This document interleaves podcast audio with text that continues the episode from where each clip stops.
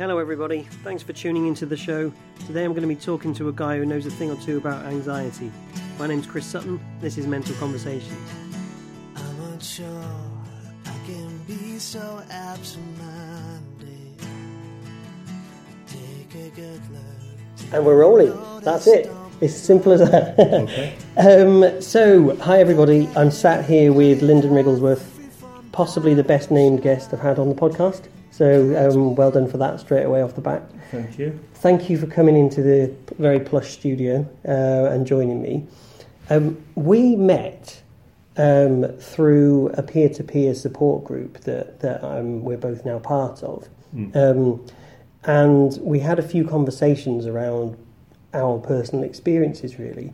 And as has happened a lot with me, um, I started edging towards. I wonder if this guy would come onto my show and, and talk about his experiences, because you are genu- genuinely an inspiration to me in terms of your recovery and the things you've been through.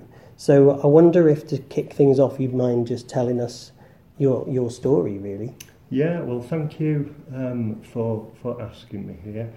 Um, well, my story. Um, okay, I've got um, quite a long history um, of um, difficulties with anxiety. Um, most of my life, really, but I, I've kind of managed them really quite well. Um, um, I remember as a child being very anxious, um, kind of obsessive in the way that I would think about things um, from a really early age. Um, and certainly through my adolescent years, that was um, pretty much the, the case. Um, but I've kind of managed reasonably well um, without medication um, and, and kind of spent certainly most of my adulthood functioning uh, relatively well. Um, this all sort of changed um, about a year ago um, when I became really, really anxious. Um, and it commenced, um, it was kind of February, March 2018 um, that it started. Um, and I struggled to sleep. Um, and because I struggled to sleep, I began to worry about not being able to sleep. Mm. Um, and I got into this horrible, um, vicious circle of sort of obsessive thinking about, about being unable to sleep. And sure enough, the next night I would struggle to sleep Mm. because I was worrying about it. Um, this is a problem that I've had on and off um, for many, many years, but it, it, it really kind of shows its face, and then after a few days, it kind of withers away, and I'm, I'm back to normal. But anyway, um, due to a various um, external factors, there was, I was there was a lot of stress and changes going on at work, uh, which contributed to to my sort of um, mental health difficulties. Um, there was a lack of, of I just I didn't feel particularly supported at the time, Yeah. um, and certainly my yeah the sleep um, elicited um, quite a strong anxious response. Um, I went to the, the doctor and I was told that it's it's just my anxiety and that um, it's a blip, it, it'll pass. Um, and, and to be honest, it, it did kind of improve and then it came back and I I started really, really struggling. I couldn't eat properly. I was, um, I wouldn't say I was having sort of panic attacks, but I was, I was just feeling tearful, Mm. um, lack of motivation, um, and, and this sort of obsessive type thinking that, that I'm prone to. Um, eventually, they, they put me on some antidepressants, which um, the, the first ones they put me on um, didn't help at all. They made me incredibly anxious um, to the point of um, I was sort of having these nightmares. I, I didn't know. I was incredibly distressed. Um, So- they, That I mean that that is one of the side effects then for It, it the is, yeah. It is for, for certain antidepressants. It often gets worse before uh, before it gets better. But um, it got to the point where I couldn't tolerate um, these these this um, particular type of antidepressant. So they, they put me on another, um, which worked really really well um, very quickly. It was a, a different type of antidepressant. And um, at quite a low dose, this antidepressant um, is actually sedating, so it helps you sleep. Um, and I, I took that for for a few weeks, and things quickly improved. Right. Um, basically, what happened then? We were about to go on holiday, and um, because I'm a light sleeper, I wear earplugs Mhm. um, on a night, and the side effect of that is that um, I sometimes get earwax in my ears. I get blocked ears, and just before we went on holiday, my my ears were particularly blocked. One ear in particular, and it was really really irritating. hmm Um, and I, I went to my, my doctors and said, could my ears be syringed? And they said, yes, but you'll have to wait um, up to up to six weeks. And I thought, well, I'm, I'm going on holiday next week. You know, helpful. Yeah. Um, and I, so I said, fair enough. And I, I looked online and I went to a, a private hearing clinic um, that had a vacancy, then a space the next day. And um, they, they use microsuction on my ear um, to, to eliminate the, the earwax. When they do that, you actually see them doing it because it's on a, on a screen. right. And um, so essentially you're looking at the uh, inside of your head, up your ear Wow. and it's quite um, anxiety provoking. Yeah, I can imagine. Um, and they did that, and they removed the some of the wax, but it was really loud. Um, so that that was that. Yeah.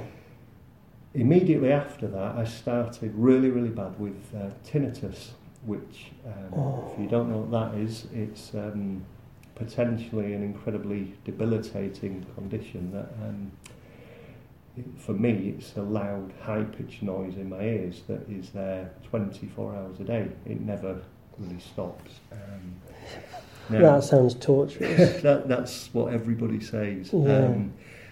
And to be honest, I have had tinnitus on and off for many years, um, but it never really bothers me. It would bother me for a while, and then it would it would go, but it, it just didn't go. Um, it got worse um, to the point um, that it, it was literally driving me insane. Um, we went on holiday and I couldn't leave the hotel. I began, began obsessively researching um, tinnitus online on my phone. I, I looked, I was sort of OCD um, type thinking started. Um, and it, it's essentially tinnitus is um, a noise that it can vary for different people. Mhm. Um, some people have um, pulsatile tinnitus, which is um, goes in, in tune with your heartbeat, which is a thud, which Right. is continuous. Other people have a low noise, or, or for me, it's a, it's a really high pitched noise. Uh, it's there as we speak. Um, now that I'm talking about it, it's there really, really loud. Um, yeah.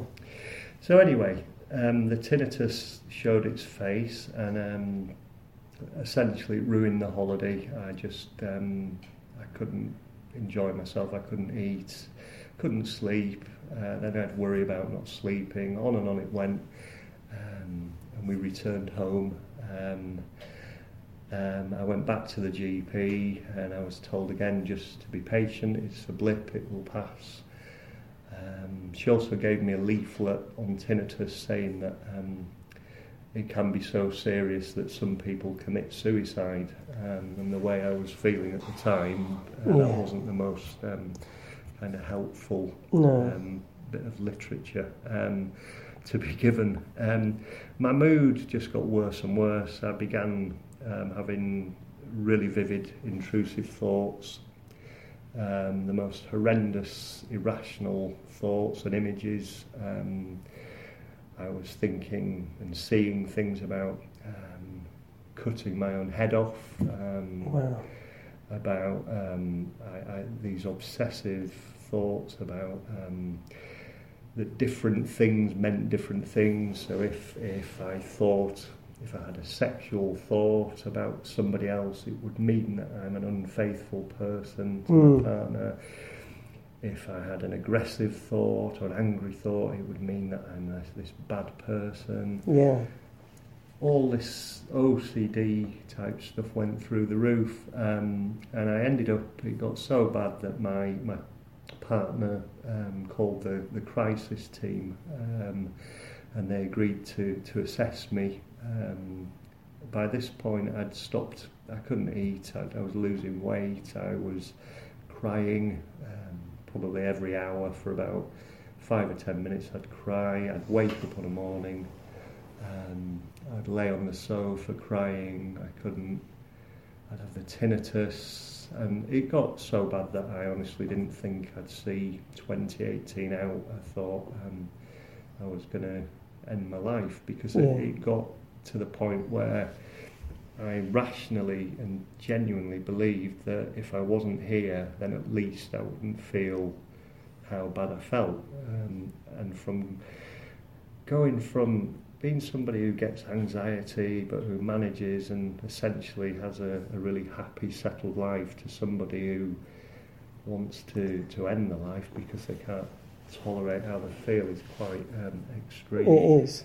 And do you think that some? So, I mean, thank you for sharing all of that. I mean, it's it's it's basically gets to as bad as it can get in terms of it's what it ends up being what what you can bear, isn't it? Mm. You're just trying to get through. You're just trying to get through. Um, so some of those things actually coincided with when you started on the medication that Mm. that helped. So it's you know I don't know if that's um, was a, a factor there in terms of some of the side effects, but then also some of the positive stuff you Mm. said. Yes, it was the medication. You said it happened quite quickly, Mm. um, but because it had a sedative quality in there, helped you sleep. And there is something you know, sleep is so important, isn't it, to Yeah. our mood? What, what kind of happened? This this was a second antidepressant medication that I'd, I'd taken that, that did work for a while. Um, but when the tinnitus started, um, the the medication stopped working um, because I, couldn't sleep. Um, so when I Oh. went for the assessment with the with the psychiatrist, they their immediate reaction was, well, we'll, we'll increase the, the antidepressant, um, which they did, and, and although it worked for a few weeks, the, the increase in medication didn't didn't help me at all. It, it made me very groggy, very lethargic. Um, and to cut a long story short, the, the end result of that was that um, at this time, obviously, I was off work um, and I went back home, um, I think, for another week or so. And it got so bad, my partner again rang the, um, the crisis services, who, because I wasn't known to the mental health team, um, they rightly viewed it as a, a serious um, crisis. And Mhm. they assessed me again, and it was at that point that um, they could see I was visibly um, acutely unwell, and Yeah. they, they said, well, you know, the, the choices are you can you can come into the they call it the crisis assessment unit at the the Becklin Centre Mhm. for us to assess you here, um, or um, you can be sort of visited at home by the intensive community service, which uh, they come out every day to see you. There'll be um, CPNs that come and see you. And basically, what, what would you what do you want to do? So I kind of went into to the hospital as a voluntary patient. Um, and I spent a week in there, a week um, in there, and obviously I'll, I'll discuss that later. Um, they changed my antidepressant medication again um, to a different one, um, one of the original um, SSRI Mhm. antidepressants, which is, is called fluvoxamine. Um, now, people immediately, including the psychiatrist, and the doctor think you're saying fluoxetine, which is in fact uh, Prozac, but it, it's not fluoxetine, it's fluvoxamine. It's a very old one um, that works incredibly well. Um, so I spent a week in the hospital. I was discharged from there um, on the new medication, and I was discharged home with support from the intensive community service. Um, Right. And they came out every day to see me for about two weeks. Um, and they eventually they discharged me and they allocated um, a community uh, nurse, a mental health nurse, who who visited me probably once a week. Um, throughout all this um, situation, I, I accessed the help of a, a private um, CBT therapist who is absolutely wonderful. Um, and she is a therapist that I've seen over the years on and off um, for support. Um, And that's over at the Orchard in Horsforth, which is a, a private, um, I think it's a complementary therapy place. Yeah. Um, and my therapist um, has supported me throughout me being unwell and given me many, many tools to, to deal um, with the situation. Well, this is you saying that is interesting because that quite often, in terms of, we said this before we started recording, in terms of recovery, you know, it's it's it's like a never, it's like something you're never actually going to get to the end of. It's Mm. like a a continual thing, isn't it? And there's lots of different things to try. Yeah, I mean, for me, the uh, I, as I say, I was discharged back home, um, and then I had the, the community nurse come out to see me. I also have support from uh, workplace leads um, who have supported me to get back to work and, and back to my, my, my role, who have been absolutely brilliant. Um, So, what kind of when you say support, what kind of support have they offered? they, they, the team that are in, involved with me are called um, the Job Retention uh, Team. Now, my there was never any question um, that my, my job was at risk, but um, obviously I was off sick for for four months, which is a long time. I Mm. was acutely unwell. Um, so it, they, they come out, they meet with your employer, they discuss any sort of reasonable adjustments that might be helpful. Um, and I still see them now. Um, I've got, I think, another six months. Um, they work with people for up to a year. Um, so all this happened, um, and I can honestly say, um, I'll, I'll elaborate further in a minute about how I've achieved this, but um, from being literally at death's door um, to to just a living hell. I would wake every morning and within 10 seconds of waking the tinnitus would, would be there. yeah, I just thought, well, my life is, is over, really. I can't, um, I can't live like this anymore. Um, from, from going to that living hell, I, I now enjoy an incredibly good life. Um, I work really hard for that, and I, I've done that through various. Um, I have many tools now in my, my, my toolbox. I have lots of um, tools from CBT. I have my, my medication, um, which is only a relatively low dose, um, but it, it's really effective. yeah, yeah.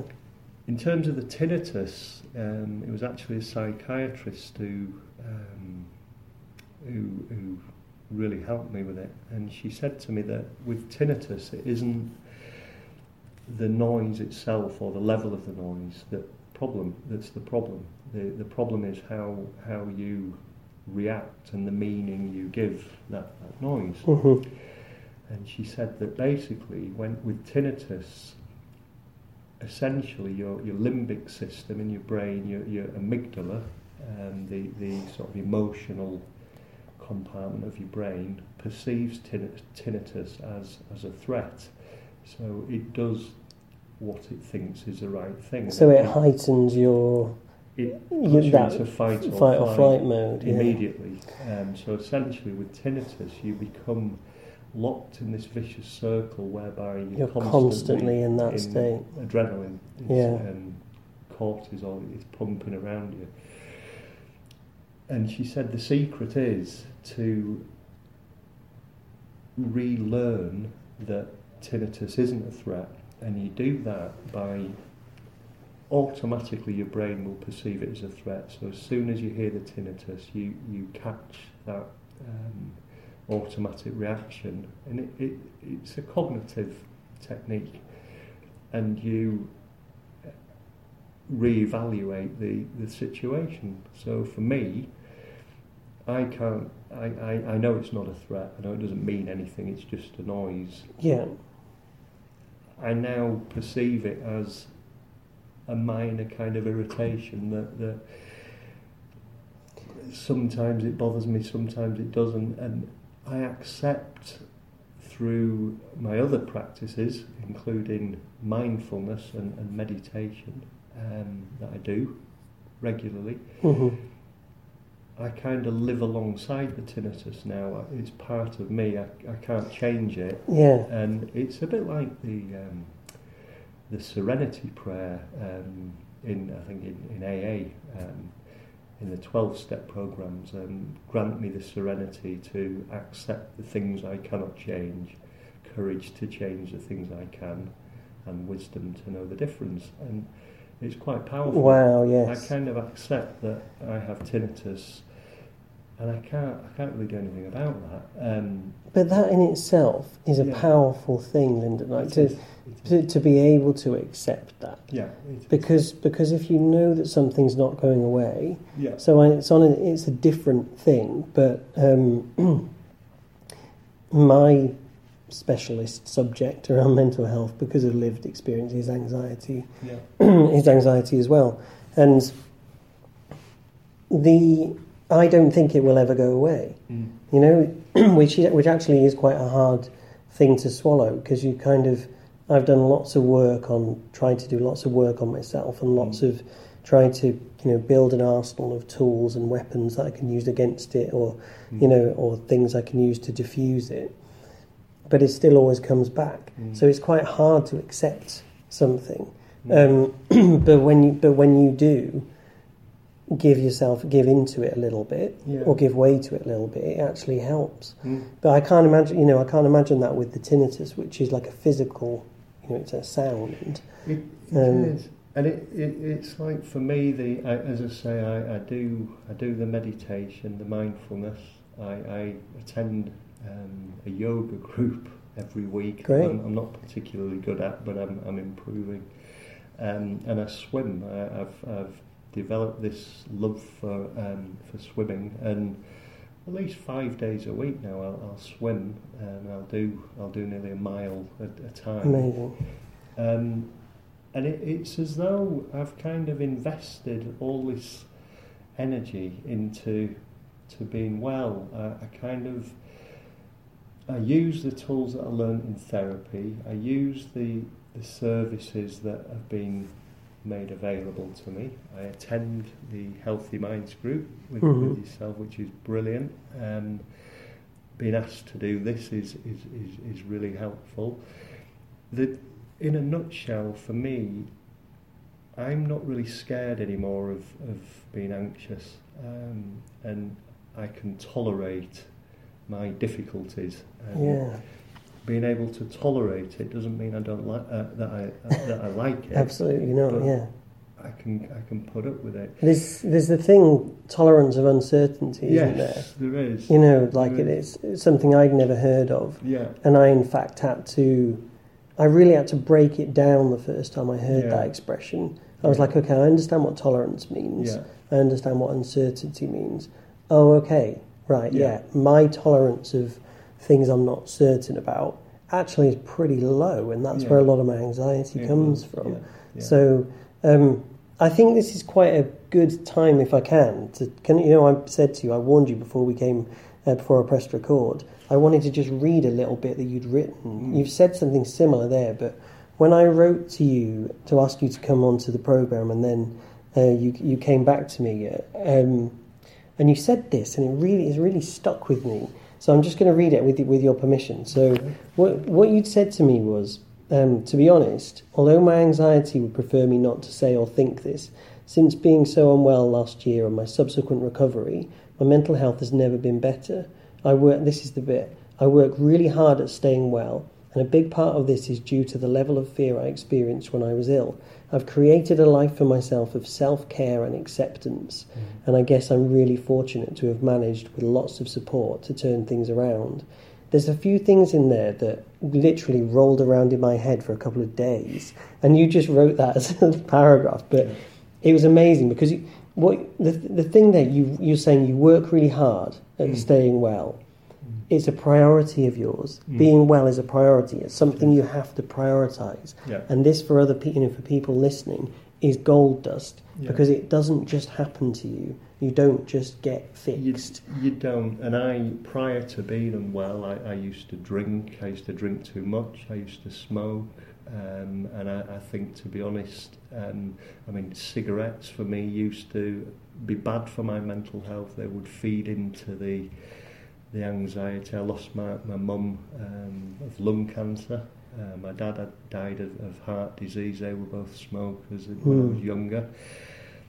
Um, and I would constantly yo-yo from, from stopping to starting to stopping. I would I would drink and then not drink, and you know I've I've, I've had a massive a massive sort of turnaround um, through fear. Yeah, it, it it's it petrified me being being so unwell, um, and I don't know. You get people who say that they get hooked on on the exercise. I, I don't know if I'm hooked on it. I do it now. Um, I like the whole. It fits in really well for me because it's meditative. It's Yeah, repetitive. absolutely. It's structured. So for somebody it's with, rhythmic, isn't it? It's yeah, swimming, I mean, I, I, I have a diagnosis of, of obsessive compulsive disorder and um, anxiety. That's what they, they've said my my my label is. Yeah. And um, something like swimming and having a routine fit. There's helps. some real good advantages to having OCD if There's- you work it. Can I can I ask you one more question? We've just got like five minutes left Yeah. or so. But there's there's something you put in the email in this email to me, and I don't know if you've worded it like this deliberately. So if you haven't, we'll just move on. Yeah. But like, but I really wanted to ask you about this because you refer to your anxiety like in the third person. You said. You say, to be honest, although my anxiety would prefer me not to say or think this. Mm. So you talk about it like it's another thing. Yeah, I, I, without sort of getting all sort of spiritual, I, I don't um, believe that anxiety sort of defines me. I think it is is is something that I experience, but it, it's you know I'm I'm a person in my own right. Yeah. And, um, it's weird you should say that because I was thinking the other day um, that it's almost recently like my sort of identity's changed because for, for a long time I've been somebody who's been unwell and these last sort of couple of months I'm, I wouldn't really say I am Yeah. that unwell. I lo- Um, I'm so excited talking to you. Honestly, Yeah. it's What what I'd like to say before we finish, um, part of the, uh, in addition to all the, the sort of self help things that I do and the brilliant support from the uh, mental health services that, that I've had, I mean, and that also included is um, Dial House, which is a, a crisis centre that I, I went to, when I was um, in a really bad way, and they were they were wonderful. Um, I just wanted to make reference to. Um, the, uh, um, an approach that, that stems from CBT, sure. and it's called um, acceptance and commitment therapy, or ACT for short. Okay. Um, this, along with another similar um, branch of, of CBT, um, which is the um, compassion focused therapy. Um, uh, these are two things, two areas that were recommended by my my lovely therapist, um, and they're, they're gold dust to me. Um, and very briefly, the, the acceptance and commitment therapy, um, it approaches anxiety um, a little uh, differently than, than most other approaches. Instead, it, instead of trying to help um, you to overcome or reduce feelings of anxiety, this approach helps you climb inside your feelings and sit in that place and see what it would be like to have anxiety and still make room in your life to breathe and rest and live. So essentially, Wow.